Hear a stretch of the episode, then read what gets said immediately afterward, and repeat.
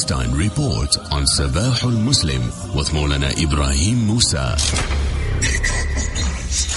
Maulana, assalamu alaikum wa rahmatullahi wa barakatuh. Wa alaikum wa rahmatullahi wa barakatuh, Maulana.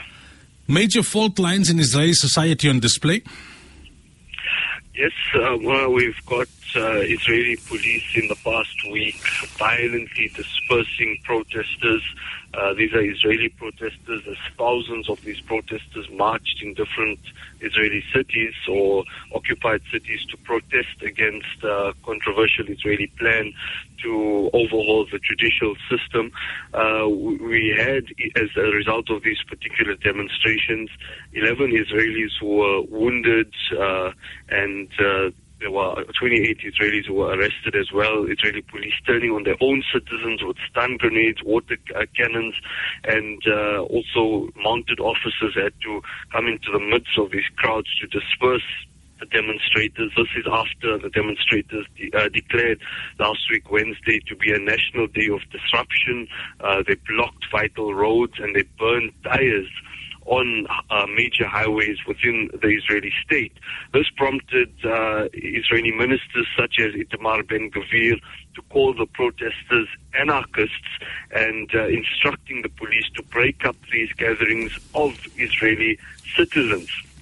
Uh, now, uh, to go back again, this uh, these protests are obviously to do with uh, the power play in Israel at the moment, the new coalition uh, who is trying to uh, push forward certain judicial judicial reforms which would allow Parliament to override the Supreme Court with a simple majority and also uh, would uh, have control over court nominees. Now, uh, the, the, the relevance of all of this is that many observers are saying that this use of violence and violent dispersal methods by the Israeli police against secular Jewish Israeli protesters is something that has been unheard of uh, in the state of Israel. So that's one development. We've got another development now within the Likud party. Certain uh, members of parliament are now uh, themselves calling for dialogue with the opposition. This again weakens Netanyahu, uh, and uh, internationally, all of these developments are also showing him through as a very weak leader with little control over the situation. On the economic side, you've got uh, the Israeli shekel. Uh, within the past two months, it's lost at least 10% of its value. Uh, then it's hitting home for Netanyahu. Uh, his wife, Sarah Netanyahu, was at the Tel Aviv hair salon. And when news of her presence at that salon had leaked, we had Israeli protesters last week, Wednesday as well, surrounding that salon, uh, blocking the entrance and chanting anti-government slogans. This forced Israeli police officers onto the scene. They were called on uh, to the scene on horseback, and they had to uh, escort her out of the salon in an SUV. Uh, uh, together with this, Netanyahu is seeing uh, Israeli opposition organizations even calling on the United States to impose impose sanctions, personal sanctions on him, uh, because they say that his policies are resulting in the Israeli state uh, sliding into a full dictatorship. If that was not enough, we've got thousands of Israeli soldiers and reservists who have now made public statements saying that uh, they refuse, they might refuse to uh, participate in army service because of this legislation. Uh, some uh, of the most shocking, uh, um, you know, participants in this is a majority of reserve pilots in an elite Israeli Air Force unit they've announced that they will not participate. And uh, an Israeli correspondent for Channel 13 who's been following these developments, warning that this historic revolt within the army puts it in an unprecedented uh, crisis. Uh, so uh, when when we look at all of this together, it's uh, I, would feel a sense of poetic justice. Uh, the Israelis, for decades, have unleashed violence on Palestinian protesters. Now, that same violence, to a lesser degree, on its own citizens. Uh, people have been calling for Israeli soldiers to be conscientious objectors uh, because of the crimes against Palestinians. Uh, and we're seeing it now, not for crimes against Palestinians, but conscientious objection is occurring.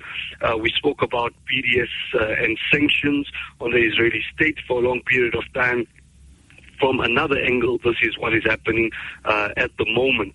So I think this is uh, very significant to show the fault lines in Israeli society, but I still feel, uh, as significant as everything I've described, we should not be blinded by these internal divisions because uh, it just would need one confrontation with uh, with Palestinians and external uh, adversaries as the Israelis uh, see them to be, and uh, we probably would see Israeli society very quickly revert to its old self. Now, Israeli minister's comments that the Palestinian village should be wiped out, is it an exception or the rule?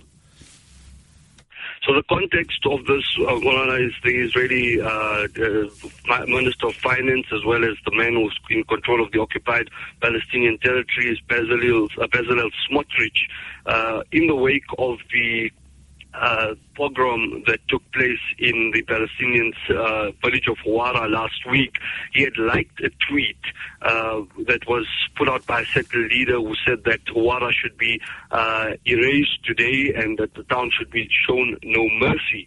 Uh, one would think that in the wake of the global outcry, outcry after that crime, he would have toned down his rhetoric.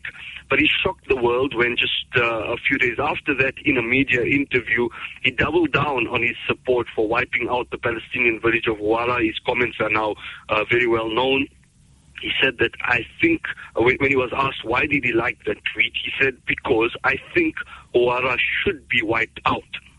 Hmm. Now, the point here, uh, well, in the wake of that, we, we saw the United States even coming to the party and, and slamming Smotrich, saying that these comments were irresponsible, repugnant, and disgusting. You've got uh, American Jewish lobby groups such as J Street, saying that uh, Smotrich was due to visit the United States very shortly, should not be welcomed in the States.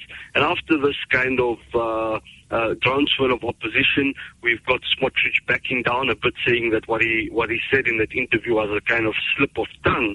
But the point here is that uh, the United States ambassador, uh, uh, the Israeli ambassador to the United States, in an interview with CNN recently, uh, asked about these comments, saying it is absolutely not Israeli policy, and it's against our values to respond by wiping out civilian uh, villages.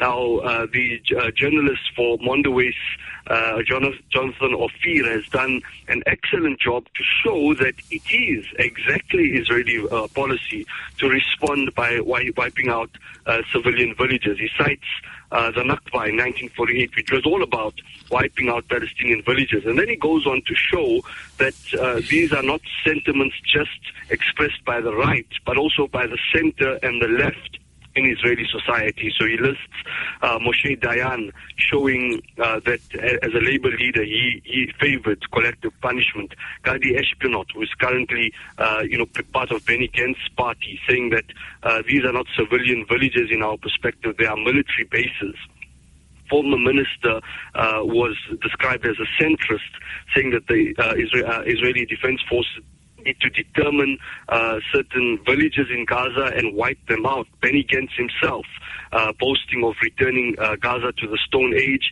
and Danny Danon, the former Israeli ambassador to the United Nations, saying for every missile that falls on Israeli towns, we retali- retaliate by deleting a neighborhood in Gaza. And he ends with this very telling point that uh, he says Israelis and everyone else are right to be shocked by the explicit genocidal nature of Smotrich's words, but the righteous, liberal, and indignant Israelis should take a look in the mirror to see how much of Smotrich's fascistic vein lives in themselves. Mm. Juan, as always, shukran for the update. Uh, really appreciate it. بارك الله فيكم السلام عليكم ورحمة الله. وعليكم السلام ورحمة الله وبركاته.